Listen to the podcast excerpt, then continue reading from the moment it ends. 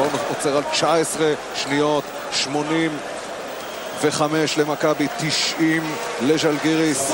נס צריך להיות כאן כדי שמכבי תנצח את המשחק הזה ותעלה לפיינל פור. זה מה שאמר השדרן רמי וייץ, תשע עשרה שניות לסיום המשחק בין מכבי תל אביב לז'לגיריס בשנת אלפיים וארבע.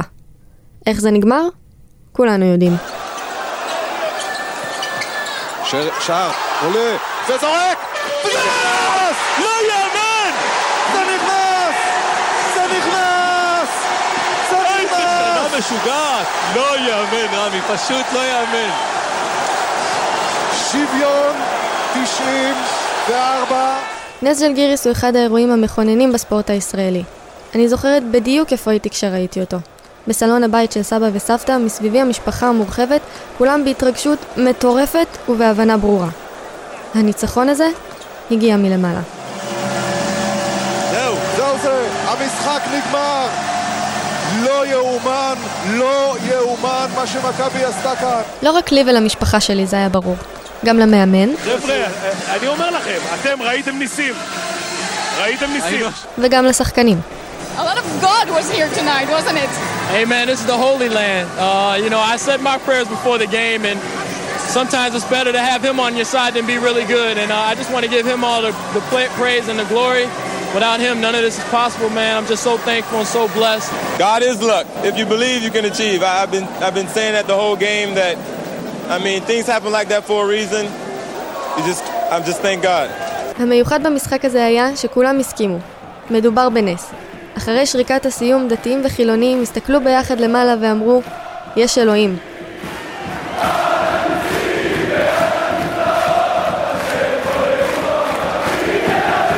אבל מאז עברו הרבה שנים, והיום כשאני מסתכלת מסביבי, אני מבינה. לא כולם רואים את אלוהים, סליחה, אלוקים על המגרש. החיבור בין דת לספורט הוא לא פשוט כמו שחשבתי. אני אפרת גואטה, וביחד עם שיר אלשר ויקיר כהן יצאתי לבדוק איך דת ואמונה משתלבות בעולם הספורט. נעשה ונשמע, התוכנית שתנסה לשפוך אור על חיים דתיים בעולם חילוני. בעזרת השם. בלי נדר. והפעם, דת וספורט. הייתי צריך לפרוש אחרי המשחק הזה, כי זה משחק שלא היה, לא יהיה, לא, ולא יהיה. זה משחק שאתה אומר לעצמך, כאילו אנשים מחפשים לפעמים את עובדת היותו של הקדוש ברוך הוא שנמצא בכל הרי מה הוויכוח שלי, מה הם אומרים לך, אני הרי אומר בעזרת השם ננצח, אלי למה אתה, אתה יודע יש משפטים של החילונים, למה אתה מעף את הקדוש ברוך הוא, למה אתה רוצה שהוא יעזור לך פה ויעזור לך פה, תראה להם חבר'ה, הקדוש ברוך הוא נמצא בכל מקום. זה אלי שר, דתי שהוא במקרה גם פרשן ספורט. אני תמיד חשבתי כמוהו, היה לי ברור לחלוטין להתפלל לזה שמכבי תנצח משחק ביום שישי. ברור לגמרי שזו השגחה עליונה כששחקן עם קעקוע של צלב על היד קולע זריקת עונשין ברגע מכריע. אבל ככל שחשבתי על זה הבנתי. אני לא החיבור בין דת לספורט. נכון, אני דתייה ואני אוהדת, אבל ההתנגשות של האוהדים הדתיים עם עולם הספורט היא כנראה הכי פחות משמעותית. הרבה יותר קשה לאנשים שחיים את העולם הזה ורוצים להיות חלק ממנו. איגוד הכדורסל האירופי העביר מ-אלפיים ואחת את הפיינל פור לימים שישי וראשון. כל השנה נגיד צופים בך חמישה עשר אחוז, פיינל פור זה כבר עשרים אחוז ו-ארבעים אחוז בגמר, פלוס מינוס, בזמנו זה היה, אבל אתה מגיע לקצפת, אתה רוצה לטעום מהקצפת, ואז אתה מגיע פיינל פור, ואז מה אומרים לך? הפיינל פור, בסדר, הוא בחוץ לארץ הוא לא שבת, אבל בארץ הוא שבת, אז אם אתה משדר לשבת, זה מראית עין. הבעיה של אלי שר היא שעלולים לחשוב שהוא מפרשן את המשחק בשבת, אפילו שבגלל הפרשי שעות הוא לא. וזה מוביל אותנו לבעיה הגדולה הראשונה. שבת. העניין של השבת הוא אה, מורכב. לא בכל המקומות בעולם הקונפליקט בין אה, יום המנוחה והאפשרות לעסוק בספורט הוא קונפליקט בעייתי. אצלנו כן, אה, הבעיה העיקרית של יהודים זה ברגע שאתה צריך אה, לשלם כסף ולקנות כרטיס ל, ל, למשחק, ואז אה, נוצר פה איזושהי אה, קונפליקט הלכתי שאתה צריך להתמודד. זה מה שחושב דוקטור עידו נבו, חוקר ספורט מהמחלקה למנהל ומדיניות ציבורית במכללת ספיר על נושא השבת. אבל איתן זליגר, איש תקשורת ואבא דתי לבנות שעוסקות בספורט, יש בעיה אחרת. אחת מהבנות אה, בשחייה האומנותית דווקא אה, אמרה לי שיש איזה אליפות ישראל, אה, עוד איזה כמה חודשים, זה היה כבר אחרי שלוש שנות אימון בערך, ולא הסתכלתי כל כך לתאריך, לא חשבתי על זה למרות שהיה לי בראש שזה בטח יהיה בשבת, אבל לא, החיים הם אה, אה, עמוסים ומורכבים, ואתה לא תמיד מוטרד מכל דבר, ורק בחודש האחרון, לפני האליפות, הבנתי שפתאום זה מופיע בשבת, ניסינו קצת לראות אם אפשר שונות, למרות שידעתי שאי אפשר. אמרתי לה שני דברים בסוף, בסוף של דבר, שלובו בבכי קורע לב, אבל הם לא שלי, שלה בעיקר. אחד, שהיא לא תתחרה השנה, למרות שהיא תמנה, והדבר השני שהבטחתי לה, זה שאני מקווה שזה תהיה הפעם האחרונה שהיא לא תתחרה.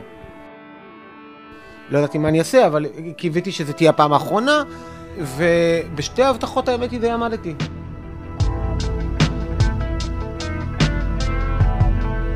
הדמעות של הבת שלו, והתסכול שבחוסר היכולת לתת לה את מה שהיא עבדה בשבילו, הובילו אותו לעשות מעשה. הוא הקים את ארגון נבחרת השבת, ארגון שפועל ליצירת שוויון עבור ספורטאיות וספורטאים דתיים. זליגר נלחם כדי שלכל דתי או דתייה שמתעסקים בספורט, תהיה את האפשרות להתחרות ביום חול. אנחנו עשינו דיונים ועדות בכנסת, הלכנו לעתירה לבג"ץ הייתה מאוד, אנחנו עדיין כותבים מכתבים לאיגודים שמפירים את העניין הזה. המאבק של זליגר הוא אזרחי, כי לא מדובר פה בצריך לכבד את הדתיים, אלא בשוויון זכויות. שלושים עד שלושים וחמישה אחוז מהאוכלוסייה לא משתתפים בספורט. כל מי שרוצה לדבר קצת על זכויות אזרח וזכויות פה ומדינה יהודית, צריך ללמוד את מקרה יובל פרייליך. אני יובל, אני בן עשרים וחמש היום, גדלתי בנווה דניאל, שזה בגוש עציון, ליד ירושלים, משפחה דתית, למדתי בתיכון דתי, בתיכון ארטמן. היום אני כבר לא הייתי מגדיר את עצמי דתי כל כך, לא, כבר לא שומע מצוות, כבר לא בעניין הזה כל כך. יובל פרייליך הוא אלוף אירופה בסייף, ובעזרת השם גם הנציג שלנו באולימפיאדה הבאה. התחלתי לסייף בגיל תשע, אני מסייף כבר חמש עשרה שש עשרה שנה. אני כבר עושה את זה רוב החיים שלי, היינו בסידני, גרנו בסידני כמה שנים, אני במשפחה, וראינו שם את אולימפיאדה, וראינו שם סייף, ומשם הרעיון התחיל, ואבא שלי חשב שזה יכול להיות רעיון נחמד, להיות סייף, היה לי קורדינציה, יש לי קורדינציה עינייה טובה מאוד, ויש לי תנועתיות טובה, לא חשבתי שאני ספורטאי מקצוען או ברמה הישגית, אבל ככה זה זרם, ככל שהתקדם. והלכתי לאימון אחד, וזה ישר התחבר, ממש מהאימון הראשון, שם הלכתי לראות, אה, מגניב, חרבות, ושם זה התחבר, ומשם זה המשיך. אבל לא הכל התחבר. לא בהתחלה.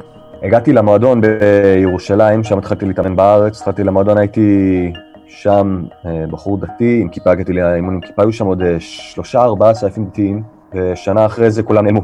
הם הבינו שהם לא יכולים כבר, הם לא יכולים להתחרות, אין, אין סיכוי, כל התחרויות היו בשבת. כל המסגרת הזאת של ספורט באווירה חילונית לגמרי, זה היה מאוד מאוד מוזר, אני זוכר, אחת הסייפות שאלה אותי מתי נולדתי, מה היום הולדת שלי. אמרתי לה, כ"ג שבט. ובראש שלי, כל, ה, כל החיים שלי היו במושגים יהודים דתיים. לא חשבתי בכלל להגיד לה עשרים וארבעה לינואר. זהו, אז אמרתי לה כ"ג שבט, היא אמרה, מה? זה היה לה מאוד מוזר, היא לא הבינה מאיפה, מאיפה באתי בכלל. אבל הייתי שם לבד בתור ספורטאי דתי. לא, לא התחרתי בהתחלה, כי כל התחרויות היו בשבת. והייתי שם, הייתי שם אוף קצת מוזר, אני חושב, גם... אני חושב שראו אותי ילד צעיר, דתי, עם כיפה, זה, זה היה קצת מוזר גם לחבר'ה האחרים.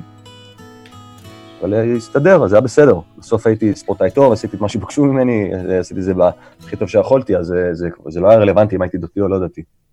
אז יובל הסתדר, עד שהגיעו התחרויות, שלרוב נקבעו בשבת. היה, הייתה תחרות ב, ביום שישי שסלגה לתוך שבת, כשהייתי צעיר, והייתי צריך לצאת מהתחרות באמצע, הגעתי לחצי גמר או משהו והייתי צריך לצאת, ואבא שלי אמר לי באותו ערב שזה לא יקרה עוד פעם ויעשה כל מה שהוא יכול, כדי שהתחרויות לא יהיו בשבת ושאני אוכל לשמור על איזשהו אורח חיים דתי. ממש כמו איתן זליגר, גם אבא של יובל סירב להשלים עם העובדה שהבן שלו לא יכול להתקבל לנבחרת ישראל, רק בגלל שאורח החיים הדתי שלו לא מאפשר לו להתחרות בשבת. אז כשיובל היה בן שלוש עשרה, הוא ואבא שלו הגישו עתירה לבג"ץ. היה צו ביניים כזה ששופט חנן מלצר, שהוא עדיין שופט היום, הוא, הוא פסק שעד שהאיגוד לא ימצא פתרונות והתחרויות המשיכו להתקיים בשבת, אז אני מקבל ניצחון טכני. הייתה תחרות אחת ש, שלא הגעתי וקיבלתי את כל הנקודות, אבל זה לא החזיק, כי היו אחרי זה עוד דיונים, וה, אז הפסק דין לא, הוא היה... הוא לא פתר את הבעיה, הוא נתן פתרון מאוד נקודתי, לטווח ארוך הוא לא השפיע. כשהייתי בן שלוש עשרה, כל מה שרציתי זה, זה, זה היה להתחרות. אז מבחינתי בג"ץ לא היה איזה שבית משפט שיכול להשפיע לגמרי על אופי, אופי המדינה ויכול לשנות ממש, יש, יש להם הרבה מאוד השפעה. אז חשבתי, אוקיי, זה בית משפט שמשמעותי, שיכול לתת לי פתרון לבעיה שלי, ולא הסתכלתי על זה בתור שוויון וחופש דת או אפליה או סטטוס קוו, דת ומדינה, כל הדברים האלו, לא, לא חשבתי על זה באותו רגע. אבא שלי אמר שאנחנו הולכים לבג"ץ, היה לנו עורך דין, היה לי חשוב להגיד את מה שרציתי, היה לי, כתבתי איזה נאום קצר שנתתי מול השופט מלצר אז, אמרתי שאני רוצה להתחרות ושאני רוצה לעשות מה שאני אוהב, כאילו דבר, דברים די תמימים כאלה, של, של ילד שרוצה לעשות מה שהוא אוהב. בגיל שלוש עשרה יובל אולי לא הבין, אבל היום ברור לו שהבעיות שדתיים מתמודדים איתם בעולם הספורט הן עניין אזרחי לגמרי. היום כשאני מסתכל על זה בשילוב ובאיזון של, של דת ומדינה, המקום הזה של שוויון או, או של המעורבות של, של אנשים דתיים בחיי היומיום של המדינה הוא קריטי בשביל, בעיניי הוא קריטי בשביל ההמשך, ההמשך התפקוד של מדינת ישראל. עכשיו זה, זה נכון בכל תחום. אם מדינת ישראל לא נותנת שוויון ליהודים דתיים שרוצים לשמור שבת, אז מבחינתי זה, זה משהו עקרוני ש, שמדינת ישראל מושתתת עליה. כאילו זה, זה כל כך בסיסי שלי, כן, כן, זה כמובן בשבילי, לי זה נראה כל כך בסיסי שספורטאים דתיים יוכלו להתחרות בארץ. אני לא מדבר על חול, זה באמת נושא אחר. אבל שספורטאים דתיים יוכלו להתחרות ושיקבלו במה שווה. הנושא של ספורט בשבת הוא, הוא אמנם שולי, כי זה ספורט וזה לא באמת משמעותי לחיים של אנשים פה, אבל, אבל ברמה החברתית זה מאוד סמלי. אולי ברמה החברתית מדובר בעניין סמלי, אבל ליובל שכבר לא מגדיר את עצמו דתי, ולמשפחה שלו זה היה מאבק מציאותי מאוד. אני חושב שיש קשר ישיר בין זה ש... ראיתי את זה שאני יכול להתחרות בשבת, אין לזה קשר ישיר לתחושה שלי בתור יהודי או מישהו ש... שמבין את המשמעות של מדינת ישראל כמדינה יהודית.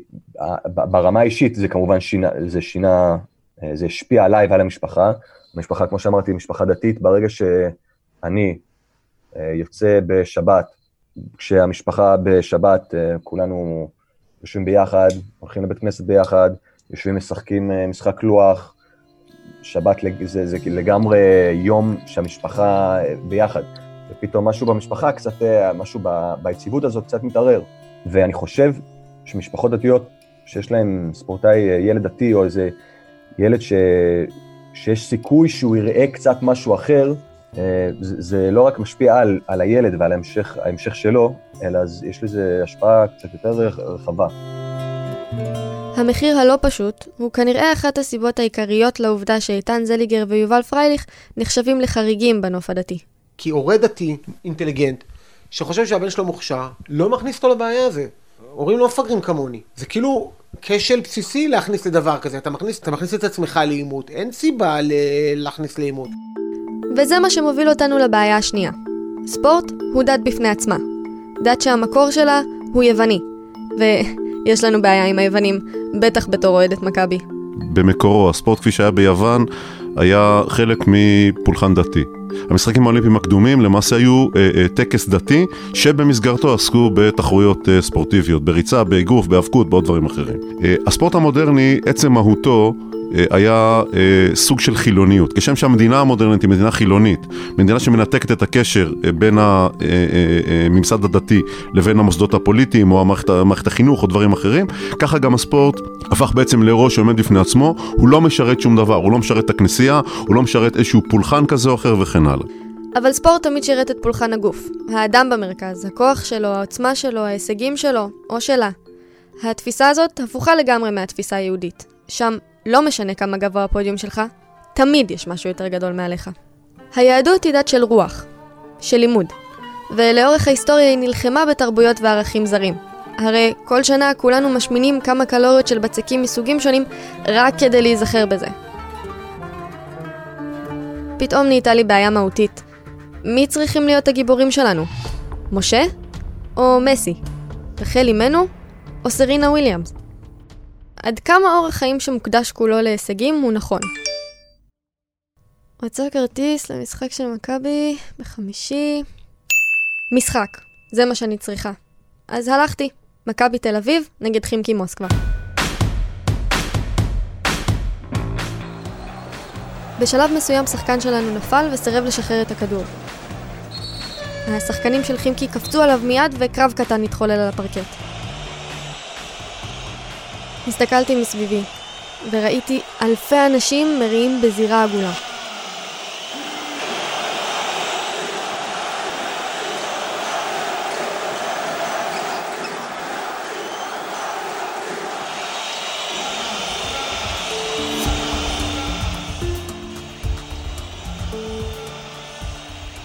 וואו וואו, משהו פה לא בסדר.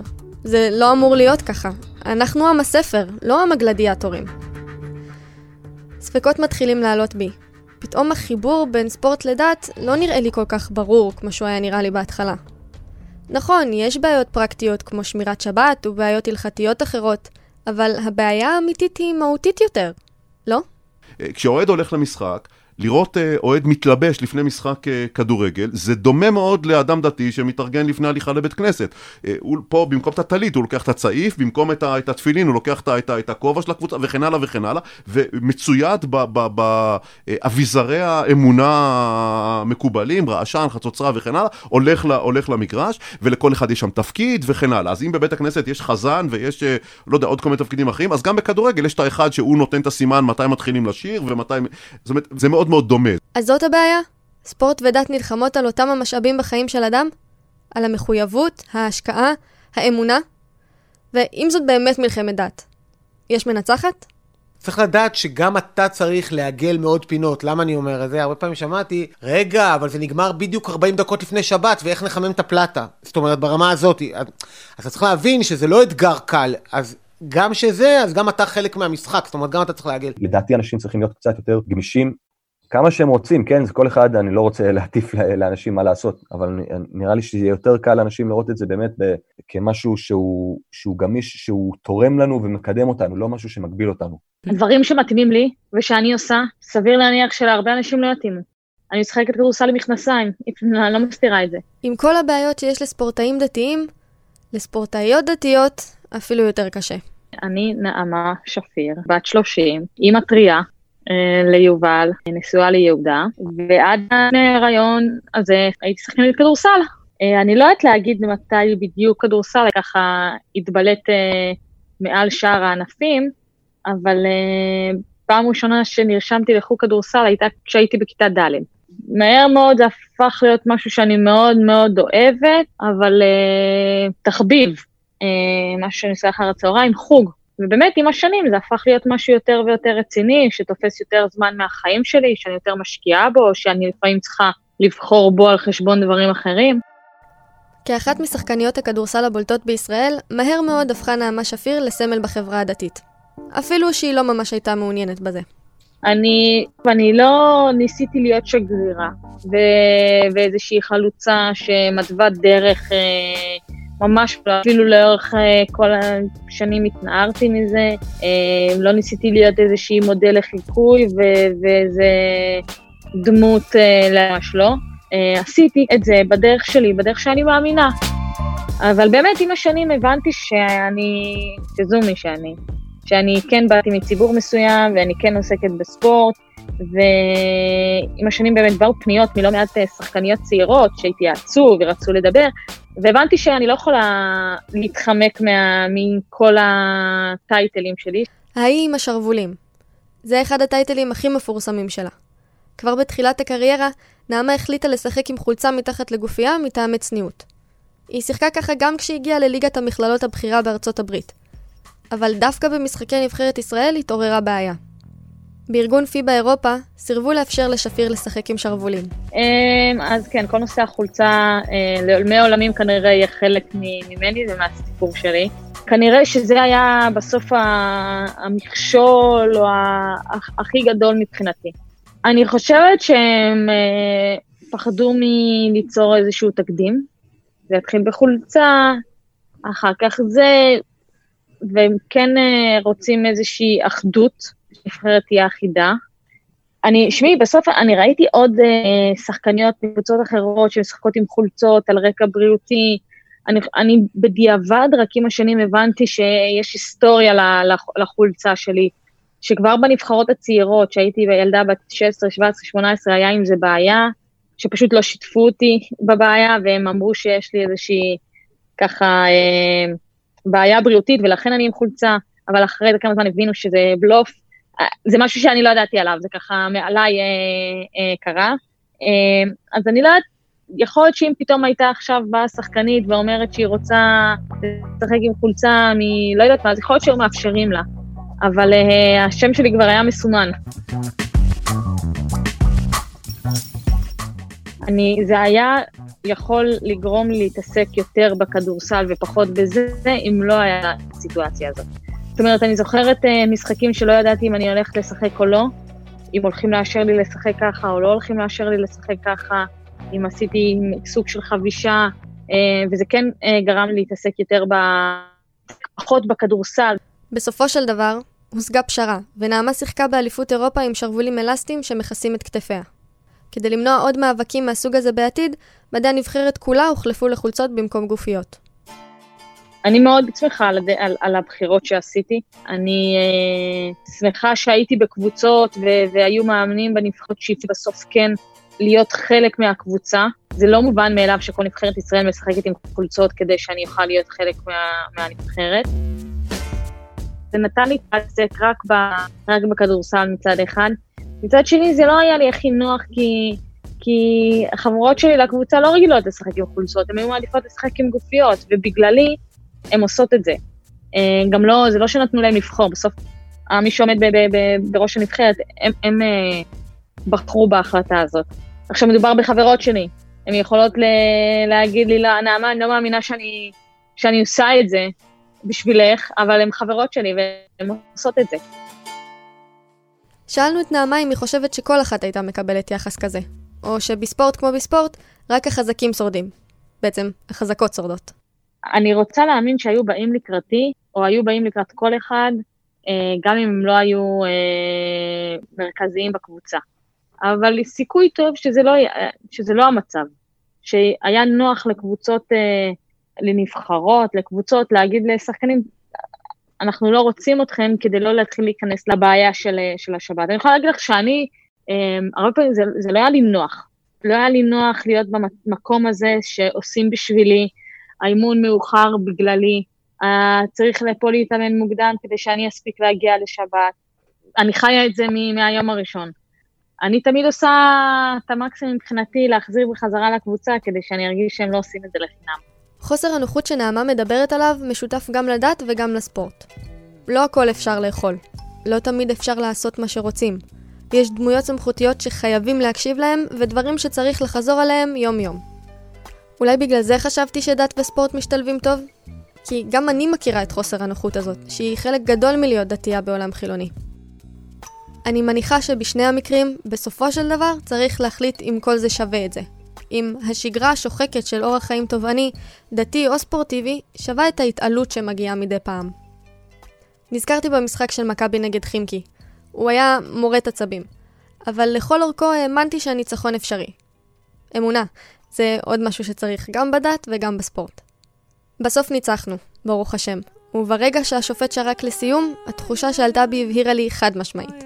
אין סיכוי שמשהו טוב כל כך הוא לא מתנה מאלוהים. האזנתם לנעשה ונשמע, תוכניתם של אפרת גואטה, שיר אלשר ויקיר כהן. תודה לזיו שמואלי, יונתן יעקב ורוני רהב על העזרה בהפקה. תודה גם לתאגיד השידור הציבורי כאן על שימוש בקטעי הארכיון.